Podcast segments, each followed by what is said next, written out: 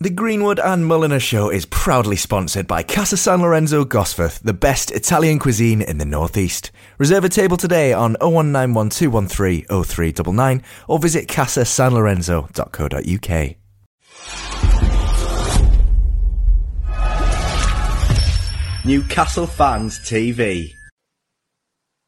Hello, everybody. Welcome back to the Greenwood and Mulliner Show here on Newcastle Fans TV. Me and Sam have just spent just under an hour with a former Nottingham Forest man, no, former Aston Villa man, a former Leeds United man, a former England. man. England. England international, a Euro 96er. A Euro 96er. And you'd be thinking of what he's not playing for Newcastle, and he's going on the Greenwood and Show. What's he done with Newcastle? He was part of the coaching setup, particularly under Alan Pardew, but for the majority of the time that he was at Newcastle from 2010 to 2015. Hughton was there from the very beginning, of course, Sam, but he spoke very openly, very honestly about his time at Newcastle. Going to say his name? Alan Part. Oh yeah, that would help, wouldn't it? Instead of just calling Steve him he, it's Steve Stone. It's Steve Stone. By, just before we go on, I apologise for that. But what a man Steve Stone is. Really, really good. Fantastic with his time.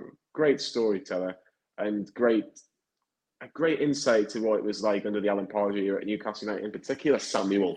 Yes, it was. I mean, you Geordies know how to talk, so uh, Steve's no different. Boiled Newcastle fan as well. Let's not forget. Never got to play for him, but uh, but like you say, there a good five years on the coaching team under particularly Alan Pardew. The fifth place finish, of course. What a team! What players he would have coached. So we go into all of that.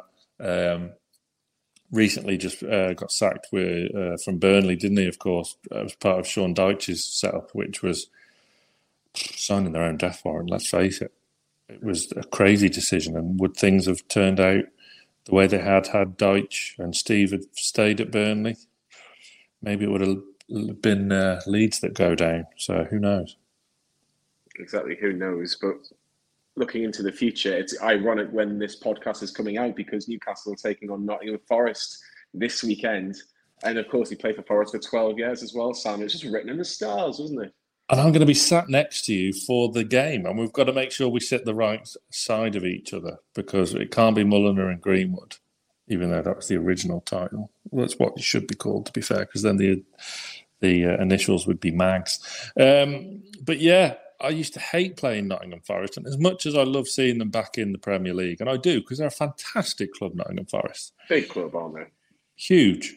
Um, it's great to see them back, but I hated playing them when, um, well, I just hate playing them.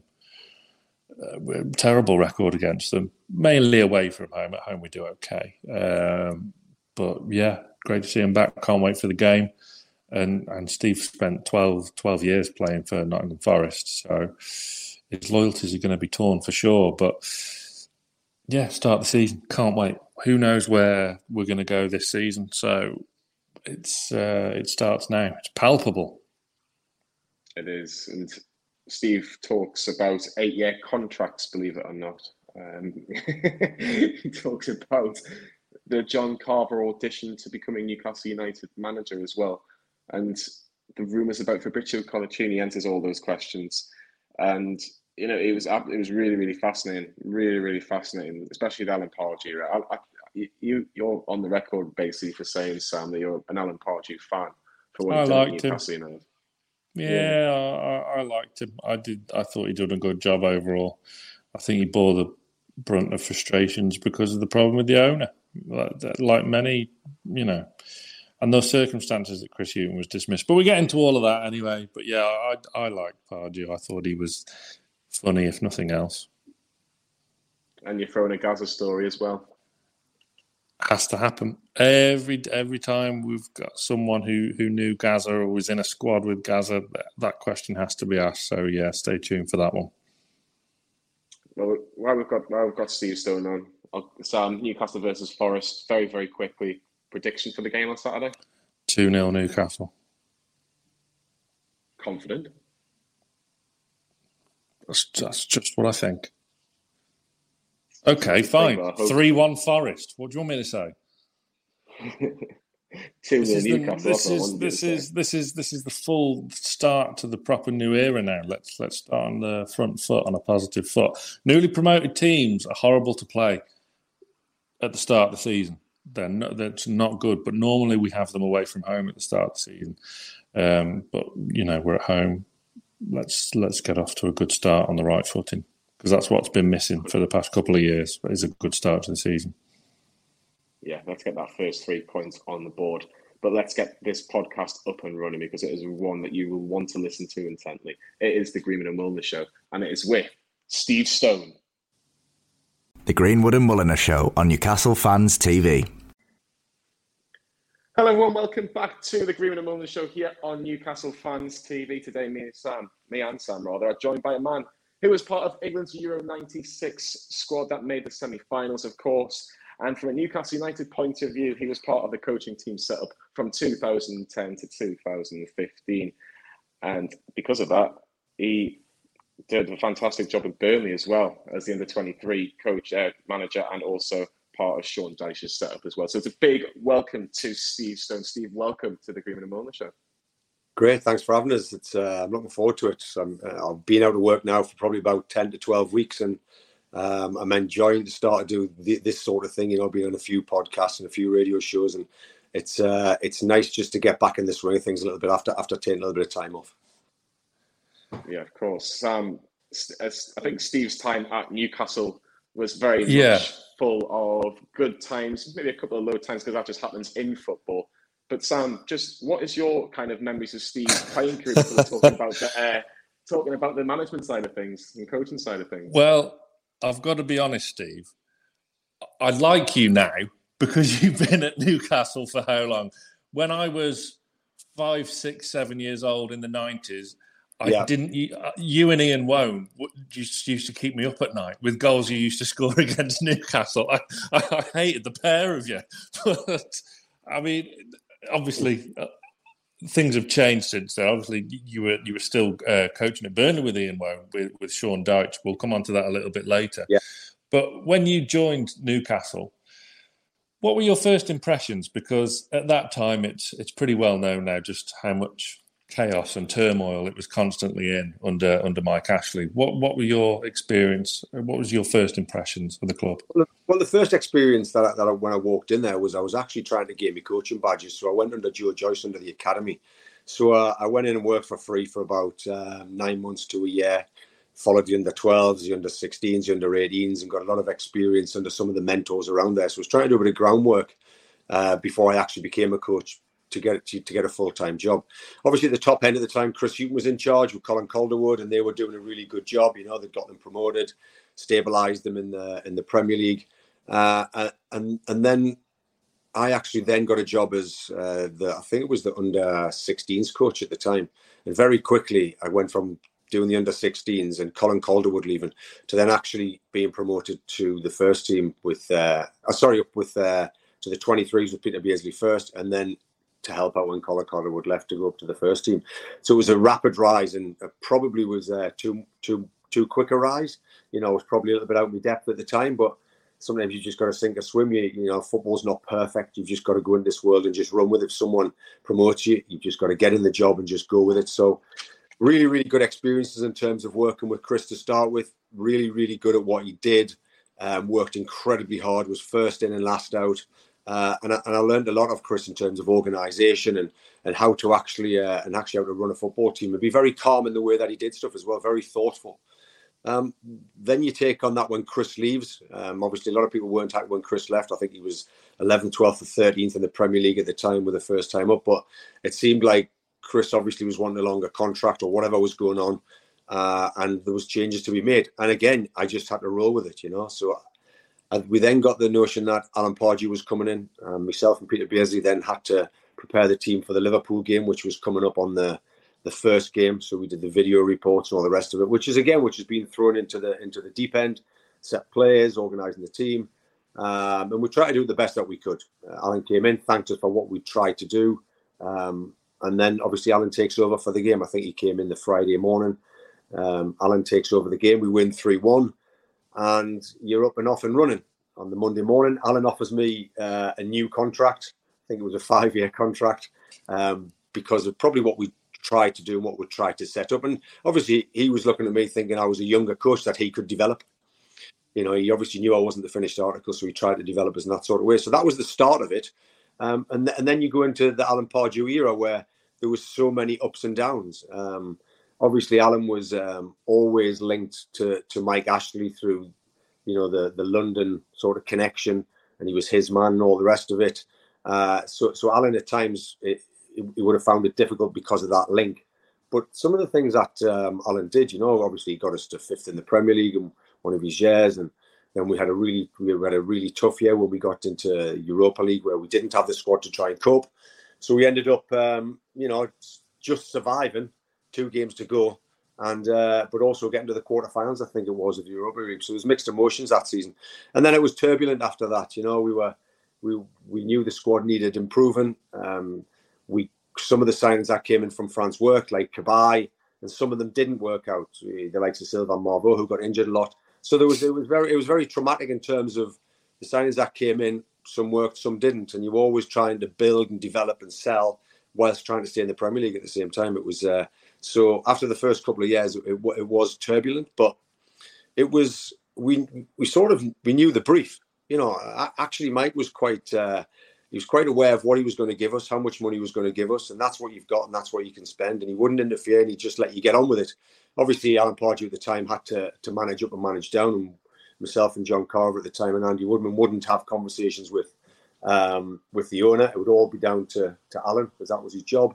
Uh, and for me, I thought he managed it really well over the time, but because also he had some difficult times with the supporters who who where he was uh, where, where he was well liked at first, to then having not such, such good seasons when you know we were getting booed off and there was all sorts going on. He was he was having a real tough time with it, but he managed to stay strong through. That's what I learned through Alan as well.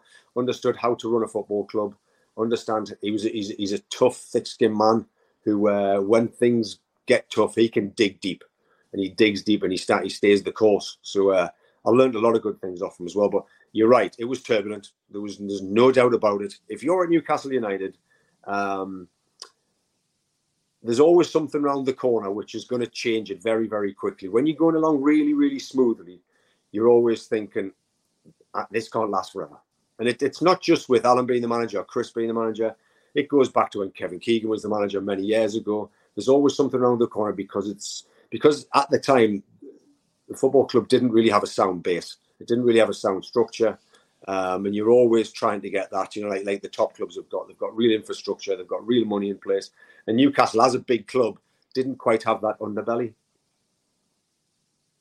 It's really fascinating because you, you talk about that infrastructure. We'll talk about obviously Newcastle United right now, but it seems that they're trying to do that. If I could just take it back, uh, Steve, to that, that beginning bit and you talk about Chris and Alan, obviously both giving you opportunities at certain yeah. points at that very, very early stages. What did you learn off both of them on the training pitch, and did and what did you take off them on the training pitch on a day-to-day basis when you were doing your sessions? Well, in terms of what they did, they were really, really accomplished coaches. So when they went on the training pitch, you could tell they knew they belonged there. They felt they were confident in their own ability and how to put a session across. You, are you're, you're turning around, you've got uh, 20 you know multi-million pound players on the on the pitch. They've all got egos. You're always trying to keep them happy. There's always something going on. There's always somebody not in the team or in the team who wants to be in the team, and you're managing that all the time. Uh, and I learned from both of them that they were really, really confident in their own ability when they were out on that training pitch. But also they were confident in the ability because they'd done the groundwork before. And they knew this stuff. They'd done the hard yards. You know, Chris had done his hard yards as an assistant for many, many years uh, and he and he knew his stuff. And it was the same with Alan when he got there. You know, he, he took it. He took a training session and he delivered. He delivered it with real gusto. You know, like this is what I want. This is what I want to believe in. You're going to follow me, and I'm in charge. You know, there was no wavering of, oh well, I'm not so sure. Or, they're in charge. They know this stuff, and, and and that's what I took from them. It took me many years, obviously, to get to that as well. And, and at times, you still don't quite that get that confidence in yourself uh, because they've been doing it a lot longer than me. Um, but they, were, they had real authenticity in what they were delivering out on the training ground. You know, it didn't matter what the message was, whether they believed in it or not. They made you believe that they believed in it. I mean, obviously, you said uh, at the start that it was a, a rapid rise for yourself uh, through the coaching ranks at Newcastle, but when Chris Hughton got sacked, which whatever your opinion, my opinion was it was an absolute travesty that he got sacked for after the job he'd done there. He saved Newcastle in that championship yeah. season. Was there a kind of moment of uncertainty from yourself, as there always kind of is when a new manager enters a football club, thinking, "Well, that's it, it's over before it started," sort of thing? No, I, I thought um, what would probably happen, I would, you know, because it was only put there with Chris as a temporary measure until they found somebody else because of, of what was going on. So I knew when Alan came in that I would probably go back to down the under 21s that it was at the time. Um, and that would have been no problem. I would have been fine with that, you know, but he, uh, he managed to come in. He obviously saw something that he could develop as well. And I think it, all these other teams, that he'd been before. He'd always had a younger coach that he'd always tried to bring through, and he thought that was part of his development, which he was really good at. So I didn't I didn't think it was over. No, I wasn't I wasn't uncertain about anything. Um, I was just thankful for the for the opportunity to be there. And if I went down in the 21s again or wherever, I would just keep going. You know, my uh, my coaching career wouldn't be defined by the fact that Alan Pardew did or didn't want me at that time. When Alan took over from Newcastle that first season, it was just about staying in the Premier League, and he did he did that comfortably towards the end of that season. But at the season after, did any of the coaching staff ever believe that Newcastle United would be a game away from being in the Champions League, and especially with some of the senior players leaving, the likes of Kevin Nolan, who was probably a big personality yeah. in the dressing room, Joey Barton, Andy Carroll, we all know he left in the uh, in the in the, the winter transfer window, and then replacing those sort of players with the likes of, yeah. you know, Davide Santon as your new fullback. You've got Coloccini now as the new captain. Tim Krul coming in. Ben Arfa, Cabaye Tiote, the, the, you know, the, the names. Demba Ba. What, what, oh, yeah. Demba Ba, exactly. Pat say the name, like I say, we could name the whole team. But what was that season like? It must have been an absolutely sensational roller coaster to be on. Do you know what? Because uh, obviously we stayed up um, and we did stay up pretty comfortably in the end. You know, um, losing the big characters, was something you probably thought, okay, that's you know that's going to be a big change. Did we think we'd hit the ground running and, and finish where we finished? Of course not. Again, you'd be looking for consolidation. But I think because of the, the ownership and the manager there, they, they, probably wanted a different perspective on what the team looked like. Um, if you talk about those players you're on about there, you know, you, you get to a certain age and then you've got to sort of you've got to develop again. You've got to change the team, which which Fergie always did at Manchester United, to make those harsh, ruthless decisions, and that's what the owners and Alan did at that time it was a brave one to do because they're uh, them guys that you've talked about were entrenched in what Newcastle had been through over the last three or four years. But you know, when, once we got rolling into that new season, and you've seen some of those players that just hit the ground running in the form. I mean, Cabaye was terrific, by the way. I mean, yeah. was he was the one that came in and really changed that. He brought the quality up in, in everybody else. When you start putting good players in the players who aren't as good then start to lift themselves as well. Cheick Tiote came in and absolutely bossed it for the season. You know, he he was an unknown. People were um, people end up didn't really want to play against him. He was he was a you know, it was so him and Cabaye in the middle of the park really set things off. And of course, you had Coloccini there who came in and did a really good job as captain and started having real unity. But not only was he a really good captain, um, he had real quality, you know. So he had real quality, and it all just it was one of those seasons where everything just hit and it all blended together. And I remember obviously we went, I think it was Everton the last game of the season. I knew we needed to win and somebody else needed to lose, and it was still a tall order. But you were still clinging on the hope the fact that we could get fourth, this would be incredible. But to still to finish, if we would have finished in the top 10, we would have been delighted. But we finished fifth. We, we got a Europa League place. And we were all just like, yeah, this is this this is a good team. You, you, I, I, remember saying to John Carver and Pardew, well, when we're there, you know, you're looking around going, and you just know as a coach, you go, these aren't bad, these lads, you know, these are good. These are not bad. These are full of confidence. Do you know what they didn't have? Because it was first, a lot of them were first years in the Premier League. They'd, they'd hit the ground running, sort of, they had no fear because they, di- they didn't have any expectation. They just came in, they didn't know what it was about. It was all enthusiasm, it was all gusto, and things were coming off and they just ran with it, and it just it just lasted for the whole season. I mean, Papiss Cisse coming in as well, I think in the January made a big difference. I think I think he came in the January, and he just give you that little bit of impetus with his goals to, to push you on to the next level. So all the signings were working. Everything was going in a, in a positive direction. Uh, and then you move on a couple of seasons and, it, and it, it, didn't quite work some of the signings, but to start with, they did work. Yeah, staying on the on the, the good times. Um, yes. Yeah, Yohan Cabaye was comfortably our best midfielder since Rob Lee. It was absolutely unreal. But when you look at players like Hatem Ben Arfa, okay, we lost some big characters like Johnny said there, your, your Nolans, your Bartons. But how did you, as a coach and staff, go about dealing with uh, Hatem Ben Arfa day to day? Because he's a player that's fairly renowned now to to kind of spit his dummy out every now and again. Yeah, with Hatem, it was a you had to give him a, you know, a, a bit of love, I suppose. You know, you had to you weren't pandering to him. Of course, you can't do that with any player on the team because you all the other players are looking at you think, well, is he getting special treatment? But also, he was um, you, you, you sort of had you had to make him feel wanted. You had to really you had to get him the ball as much as much as you possibly could to do what he wanted to do with the ball, and he could damage when he got it. Of course, out of possession, he, you know there was holes in the team, and there was there was problem areas where he was too high and wide, and the rest of it. But we recognised that and tried to cover those positions.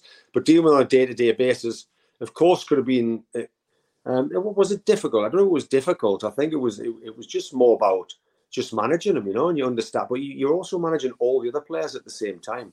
His his sort of uh, days would have been more up and down than say like Coloccini, who was pretty much solid. or Jonas Gutierrez, who was solid. You just had to be aware of where he was that morning.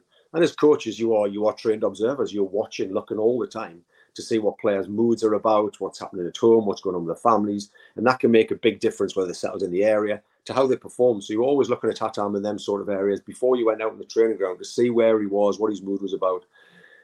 But then even trying to do that sometimes, he, he you know, he could be, he could be, you know, I had that funny walk with a little bit of shoulders down, the rest of it, and then he turn on training, he'd go, "Oh my god, this boy's incredible," you know. So you never, you never knew quite what you were going to get. But also, if you look at wide players over the years, they're always like that. I played wide, and they're inconsistent. You know, it's how much can you get in the ball, and it's how much damage can they do, and how much can they affect the game. Wide players can be inconsistent, and Hatem was no different to, to any more wide players. But his highs were really, really high, weren't they? That's what you see. His highs were really high, and of course, the lows are probably lower than most play, uh, players. Towards obviously that end of that season, fifth place, and again wildest of dreams we've, we've mentioned. That summer, how frustrated were yourself and Alan probably in particular because you said Alan had the most communication with with Mike, for example, in regards to transfers coming in because only Vurnon and Anita came in of real note in terms of really coming into that first team. Uh, what conversations were you having in the first couple of games of that season? Going, is it was it more a case of can we just get a couple of more bodies in? Did, did, do you think the hierarchy at the time understood what Europa League and the Premier League was going to do to this team? I don't think uh, I don't think anybody did. I don't think um, I, I, I, think as the owners they were um, it, they'd never been there before. Um, us as coaching staff had never been there before. I, I think it, there wasn't frustration to start with because you're still on a high and you're still rolling from the season before. As a coach, it would have been Alan would have been having those conversations on trying to get more players, and there would have been his frustration that would have would have come through. But what we did do with the Europa League, um, we actually played a lot of the younger lads. You know, there'd be Sammy Ameobi would play a lot of them games, and you know, Rolando Aarons and people like that would all Paul Dummett would start to come in. All them sort of players would come in to be given a chance. The difficult thing is when you do Europa League, it's the time you get back at four and five o'clock in the morning after a Thursday night game on a Friday, and you have no time to work on the training ground on what you're doing on a Saturday. So that's what we were missing. So the the playing side of it, yes, of course, we probably need a few more bodies to, to try and to try and help us out. But you'll see even teams that are that are working in the Premier League now that still struggle, even though they've got really big squads. When they're you know like so Wolves and a few others have struggled over the years. That's especially that start of the season. What you find is you can't you, you have that many games, your league form suffers, and then all of a sudden you're playing catch up and then confidence has gone because you're playing catch up. So you're not on the same roll as what you were the season before. So it's not just about the bodies, it's about dealing with getting back late at night and your players are then having to recover to play a Premier League game, which is the toughest league in the world. That's where the problem was. And you got no time to work with your players or a team on the training ground at all. None. You've got none. Your recovery, you play, your recovery, you play, your recovery, you play. And after a while, that starts to take its toll. So that's where that's where the problems were, not so much the signings in terms of incomings, you say there, but obviously when you've had a successful season and, and, Newcastle aren't the the financial power that maybe we are now, who knows? Yeah. But when when teams come sniffing around players like Yohan Cabaye, Demba Ba, how did you kind of keep them focused because they didn't leave straight away, did they? I remember Cabaye. Did he refuse to train? Was that true? Yeah. Uh, no, no, I didn't refuse to train. There'd obviously just been an offer came in from uh, before the Arsenal game. Uh, I think we played Arsenal first game of the season. I think it was Arsenal Man City, one of the two. Uh, and, he, and he, he was just saying, you know, well, there's an offer came in. I, I, can't really get injured playing in this game when I've got such a big move coming along. Uh, and it was just it was just a little bit uh, close to kick off. That was that was the only problem for us. You know, it was it was pretty close to kick off, and um, he was obviously protecting himself, which players do these days, and you, you have no issue with that. You know, got some big moves. So trying to just, actually, Yohan didn't move then. I think he then moved either in the January the next season or something yeah. like. So trying to keep him focused was then obviously difficult because he'd seen his big move, um, and I'm not sure where exactly it was and whether he was going to Arsenal or somewhere that had uh, collapsed, and that that can be difficult for a player and that player's then trying to look after himself again, knowing that that team's coming around again in the January window. So you, you, end up the player does lose focus, even if he's even if he says he's not losing focus, and even if he says I'm trying my best, it must be incredibly difficult for him to try and do that. So trying to keep him going or trying to promise him stuff at the end of the season was probably what we did. But um, it, it was a difficult period, not only for the team but for, for him because he was the linchpin of the team. Everything went through him. Everything creative went through him. So all of a sudden, you've you've lost that little bit of an edge just off. Even using five, ten percent, you lost that. So it was difficult. But Yohan was was still good around the building. He was still a great character. He still wanted to work hard. He still tried to do the right things, and he still appreciated what the fans were giving him on a Saturday. You know, he was he was well liked, and he still tried to put his lot in. But psychologically, somewhere along the line, it has to affect you. It has to affect you, and that then again that rubs off on everybody else as well. So what you're trying to do, you're trying to add and keep your best players. And at this time, we were starting to lose our best players, and we weren't quite adding the quality of a Cabaye coming in. So it did affect us. Of course, it did. Yeah, definitely. When you have those caliber players, of course, it's going to affect the first team in particular. Uh, but obviously, the Premier League would do very well. Europe quarterfinals, and yeah the coaching team get an eight-year contract. Oh, uh, did I think Andy Woodman's? how much did Andy Woodman have to do with this? oh, Andy, Andy's a great guy. God, I mean, I tell you what, Andy is. Uh, um, even on Andy, even on the bad days, even when you're having terrible days and the coaches are down, the team's down, Andy would be brilliant at picking you up every single day. He would come in, he'd be the same, he'd be non-stop, crack and banter, trying to get you going. Uh, and I never understood it at first, but then I realized when we went through a really bad time, he just he kept picking you up every day. He would pick you up every single day and keep you going. And he's a re- has a real positive um, effect on teams, uh, players, coaches, just because of his the, the way he is. He won't let anything get him down, and it's a that's a real real strength in somebody to do that when when uh, when you're in real adversity. You might be losing your job you know, you team you right down by the bottom. He had a real good mentality about him. And he's a great guy, by the way. He's a top, top bloke. He's got some great stories. What he does is he sort of he keeps you going by taking taking your mind off actually what's happening around you. Not a good guy, Andy. So when you get the offer of an eight year deal, what are you thinking apart from Christmas has come early? Well, I was uh, we'd been given five year deals to start with. Yeah. Uh, we had the five year deals in there. So um, I remember, I think Mike had said to Andy Woodman or somebody around about when they were out one night or whatever, something around that, um, or a game that, you know, we're, we're talking about giving you a year contracts. And that obviously filters back to me and John Carver. And uh, and and then he he produced them. You know, he says, um, you know, you guys have been loyal to me. You've done a good job. Um, so I want to be loyal to you as well. You know, I what, what it works both ways. He says, I don't want you to go anywhere, so I don't want you to go anywhere either. So it was the loyalty uh, both ways that it worked. I mean, it was it's probably a record contract, isn't it, in terms of length that's ever been given in the Premier League. Um, but of course, we, we were really happy to sign them, and away you go. You know, I mean, we knew as well. We, we knew at the time, you know, whether you've got a three-year contract or an eight-year contract, you can get sacked at any time. If the results aren't going well, you, you're out the door but um, it was it was it was different. I'll, I'll give you that. It's different, and I haven't had an eight-year contract since. it only expired a couple of years ago. I know. Fantastic stuff. Fantastic no, just, stuff. Go back on to. That's the way my, just he wanted loyalty both ways. That's what he wanted. No, it's, it's, it's, it's good business sense if we're being honest. If you know, as much as people talk about Mike in that, that sort of sense, it is good business to you know keep the people that you want at the club because the people ultimately are either going to deliver or they're not going not going to deliver. But if you've got trust in them, it'll help you in the long run. But going back on to, uh, towards Alan's uh, period where it wasn't going so well, and towards when he actually did leave um, on the, the, Christmas 2014, do you think Alan Pardew was ever given enough credit for the job he was given at Newcastle United? And do you feel that the criticism that he did receive, particularly towards the maybe the last 12 months of, the, of his tenure at Newcastle, was justified or not? No, it wasn't justified, but I also think it was the fans' reactions probably to Mike Ashley. They thought they could get through the manager uh, to Mike. I think that's what it was. It was probably the frustration in terms of what was being signed and what was not being signed.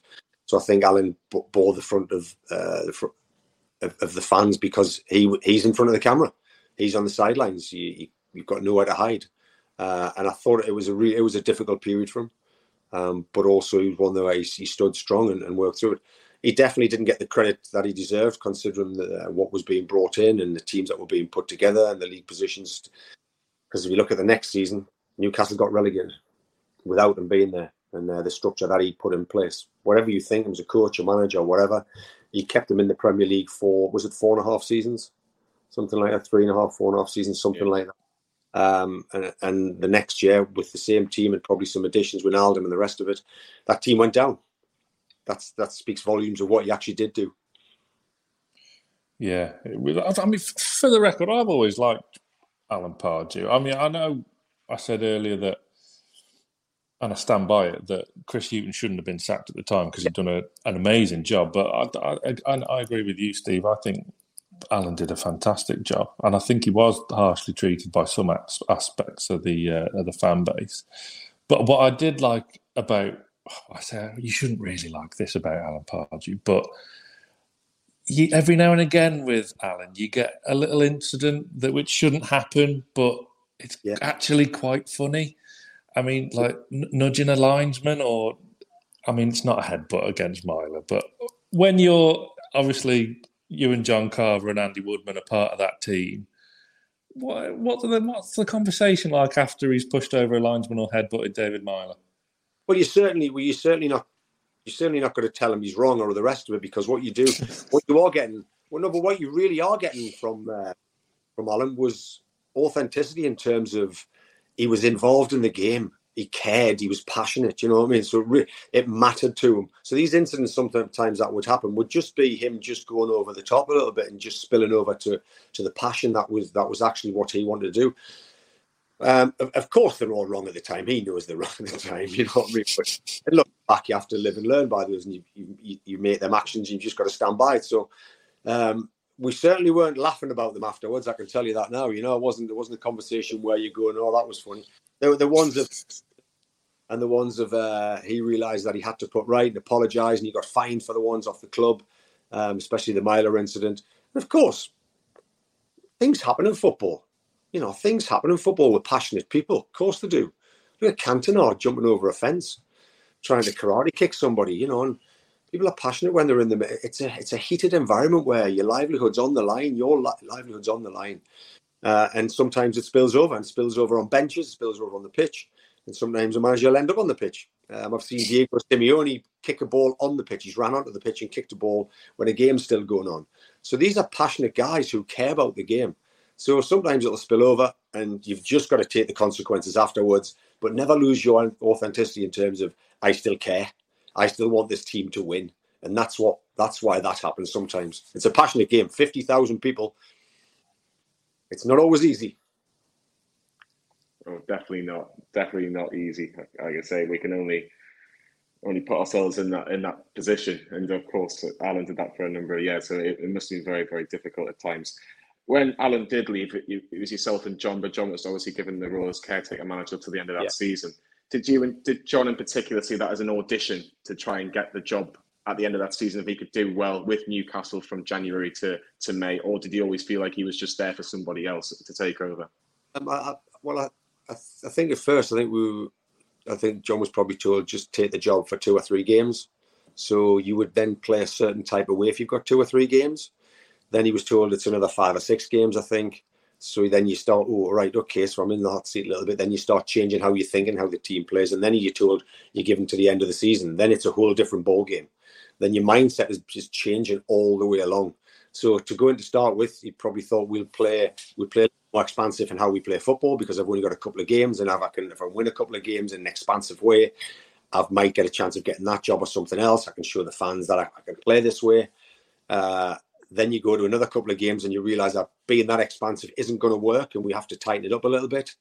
And then you got to the end of the season where you're going, okay, this team's not quite where it should be now. We need to really tighten up and we really need to get a team on the pitch which can, you know, hold down the fort and try and win games.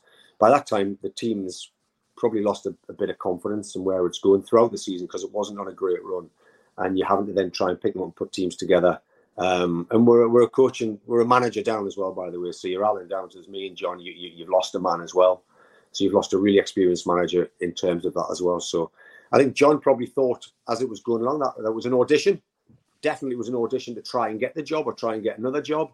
Um, if we would have won a few more games along the way, then John might have actually got the job or got a different job somewhere else because because of it. But the fact that we stayed up last game of the season and we didn't win very many games and we had we had a lot of trouble with a lot of injuries and all the rest of it, which all managers and coaches always see. Of course, it's always there. It's always um, then it become then it become difficult and it become pretty obvious that um, Steve McClaren was sitting in the wings, and if Steve McClaren was sitting in the wings, then we sort of got the we got the gist that he was he was coming in. You know, you could you could tell. Yeah, I mean, I, I, said this on a previous episode, but I still got paid out because I had thirty-three to one on John Carver getting the job, so I was chuffed. Um, yeah, but uh, uh to kind of two-pronged question for you, Steve. Was there ever a conversation with Alan about him taking you to Crystal Palace? And uh, not from me, no. Okay, no, and, no. and when Alan did go, I don't know if you remember, the bookie's favourite was actually Fabricio Coloccini. Did that get back to the dressing room, and was everyone a bit confused by all that? No, I don't think people are confused. I think that's just betting odds. Probably half of them looked at, half of them didn't. Maybe a bit of banter about it. But first bit of your question was uh, obviously Alan goes into Crystal Palace. We're still in situ on an eight-year contract, by the way. We still have six years left or five years left of that contract. So for him to take any of us at the time, you've then got to pay that contract up, which is just not. There's no chance that's going to happen. And Alan, Alan obviously goes to Crystal Palace, and I think you had Keith Millen there at the time, uh, and a couple of other coaches. And he just walks in and works with those coaches. Of course, that's what a manager he gets. He gets paid to do that. So there was never any conversations about that happening. Um, and we obviously are now entrenched in the Newcastle, trying to keep them in the Premier League, and our focus is to do that. That's what we're looking at. But the Coloccini thing, the manager didn't cause any uh, it didn't cause any issue in that. What does cause the issue is by John only getting the job for two or three games and then being told five or six and then told the end of the season. When he was told to the end of the season, then it's a different ball game. Then everybody's looking at it and the players can settle down and they know exactly what it's about. The players really like John. They really like John in terms of uh, his, his coaching, his manner, and all the rest of it. But it's still a difficult time because of because of what we had. It was simple as that. You know, it was difficult because of what we had in the team that was there and, the injuries and suspensions that were coming along. It was uh, it was it was tough. It was tough, you know. But the players dug in. They worked hard. There, there was no issues with them at all, and, uh, and and and John got them going most games, you know. Before we talk about Newcastle United right now, I just want to really just quickly touch on about Burnley because yeah. obviously you've been at Burnley for for for a few years until very very recently. I think before we touch on about Nick Pope and Chris Wood, who of course you would have dealt with, and the now of course Newcastle United players. How shocked were you that, in particular, Sean Dyche was told that he no longer needed at Burnley? Because I think the whole footballing world was kind of bemused by it because he'd done such a magnificent job. I actually lived in Burnley for three seasons. I was there when he first arrived at Burnley, yeah. and just that first promotion in particular, the whole town was absolutely buzzing. Yeah. They just couldn't believe how well he had done with some fantastic players. So shocked in football, did you say? No, that doesn't work in yeah. football. You're never shocked in. You are never, ever, ever shocked in football. It's as simple as that. Um, in terms of if you, because of how long he'd been there and what he'd done, um, you know, you you you do expect a little bit longer. Of course, you've earned that respect. Um, but also, you know, and I was part of that first team coaching staff. Um, we hadn't won enough games. Um, so if you go, all right, we haven't won enough games, you go, okay. You have to, you just have to take it on the chin, and that's football. But being shocked, absolutely not. You also got to remember as well the ownership had changed at Burnley, um, and uh, there was a new American owners led by Alan Pace and all the rest of it. So where you've the, the last chairman might have might have not reacted, this one did, and that's and that's fine, and that's the way they work. And there's, there's you have you know you've got no complaints from us in terms of well, that was harsh, or this is, you know, this is football. This is business. This is a really tough, tough business to be in. And if you don't win football games, um, you end up, you end up getting the sack. So that's, that's just the way it is. You, you, you can't be bitter about it. You can't, you can't, you have to move on really quickly in football. You have to move on. Another manager's in there now. He'll have his own stamp, his own authority, and what he's trying to do, his own vision. And we just look for something else different down the line. You just, uh, you, what you do do is you look back when you reflect afterwards, and you go, yeah, what a great job you did. You know, you go, yeah. Because when you're in it, sometimes it's all going on and you forget about what the job that's been done and how you've done and all the difficult times and the lack of investment and all the rest of it that went on at Burnley and how he's kept him in the Premier League. It's incredible. He's entrenched in that. When you come out and you step away, you go, yeah, that was that was how did how did we do that? How did he how did he do that? How did him and Ian Woan, Tony Loughlan, Billy Mercer, and me came at the end? How did they actually do that? Um, and you've just got to be proud of what they've done everything changes. Football, football changes. You have to move on. You have to move on quickly.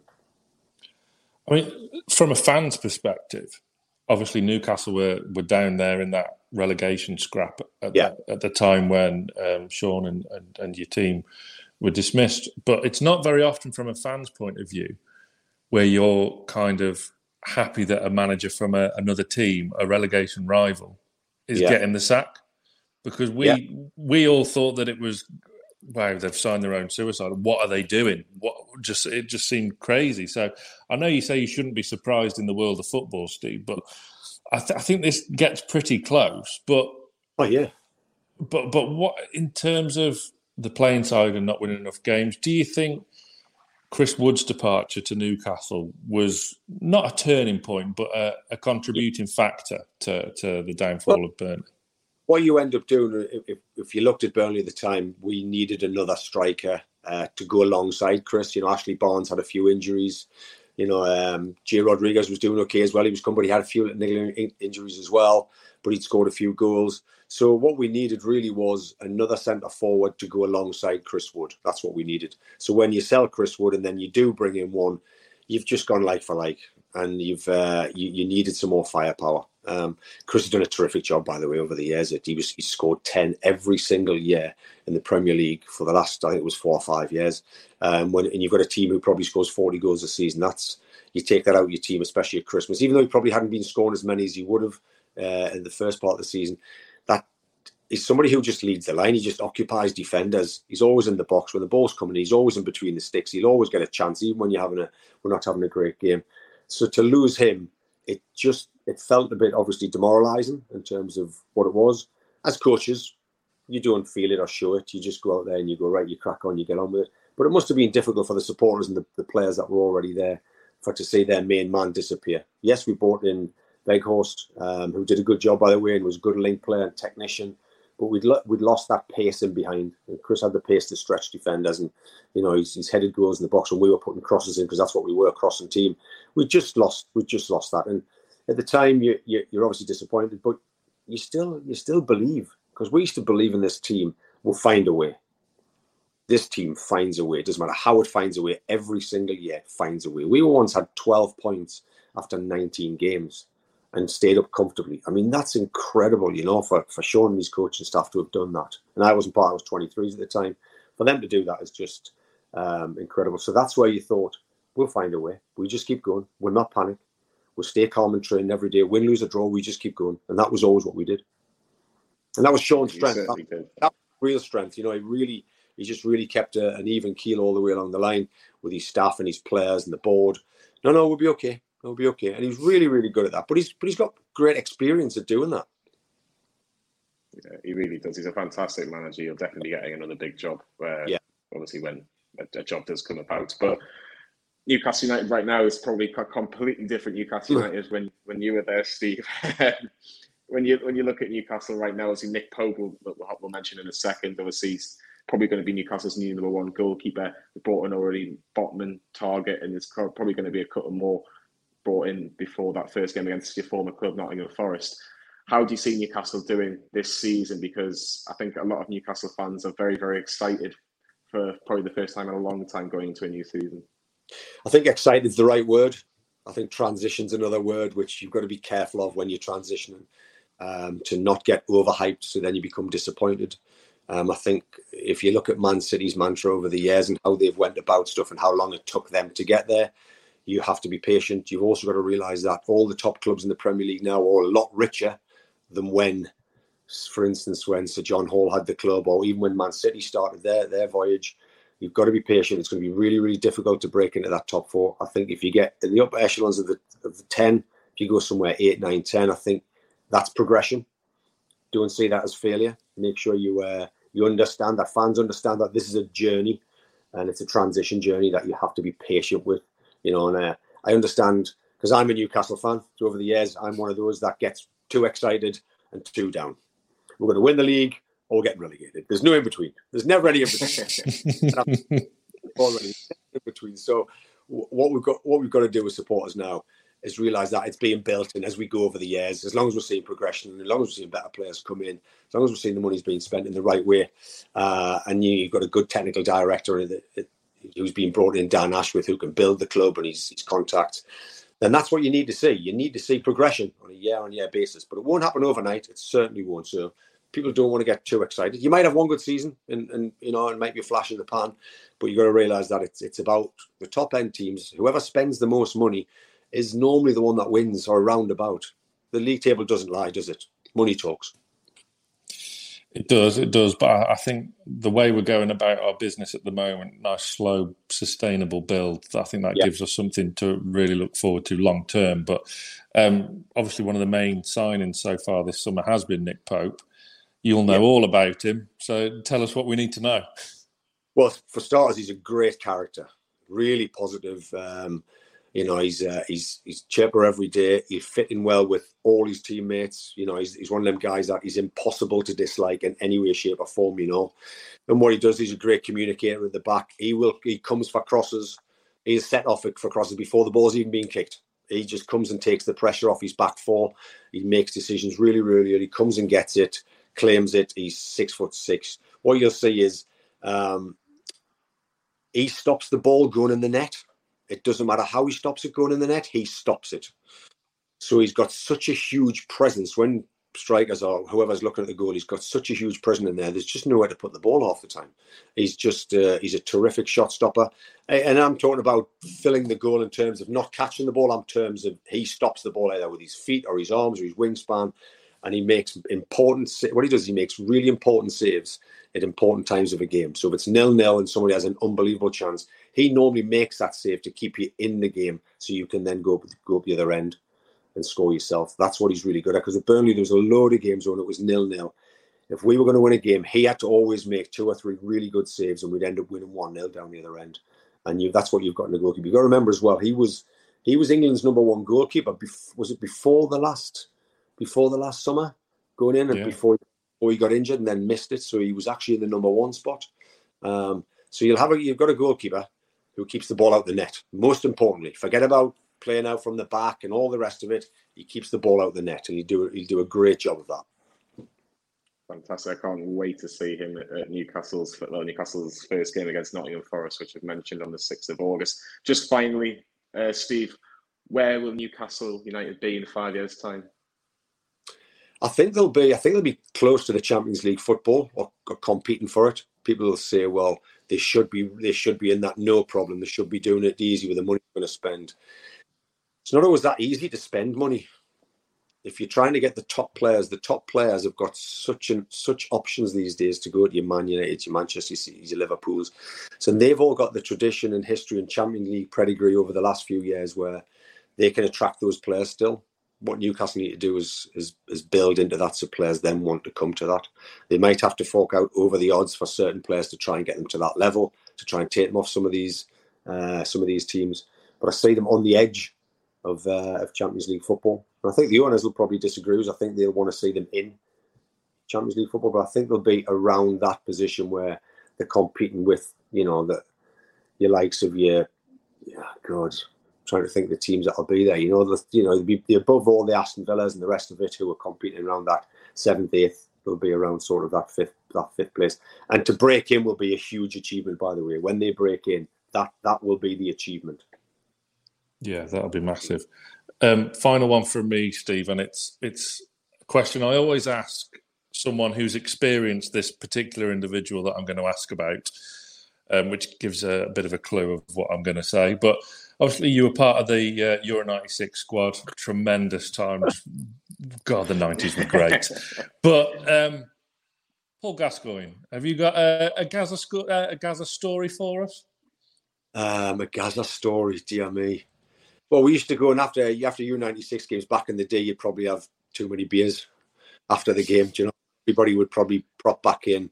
Uh, we'd all have a few beers afterwards, and uh, and Gaza was always the one that used to nick out the back for a cigarette. He was always the one that used to out the back, and you have the cigarette. You think, look at this professional footballer having a cigarette out the back. He's been amazing. Holland and Scotland and all those sort of things and he'd just be sitting having a few drinks and just a cigarette out the back, as cool as you like, as cool as you like.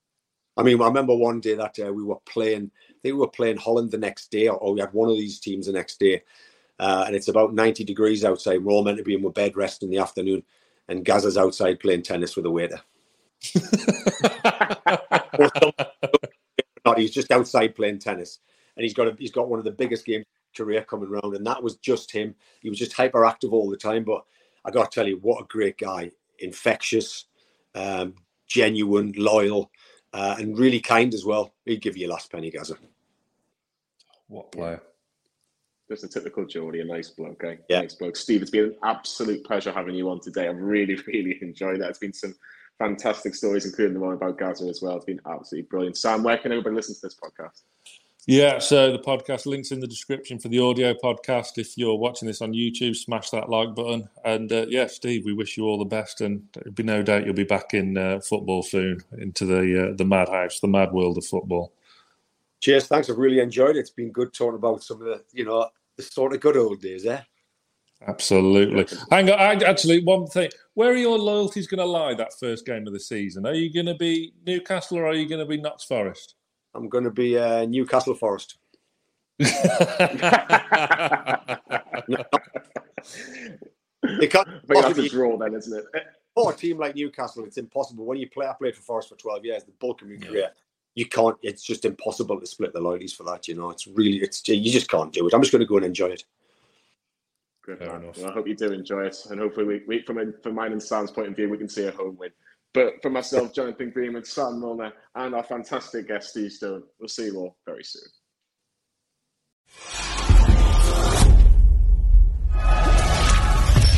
Newcastle Fans TV. The Greenwood and Mulliner Show is proudly sponsored by Casa San Lorenzo Gosforth, the best Italian cuisine in the Northeast. Reserve a table today on 0191213 0399 or visit casasanlorenzo.co.uk.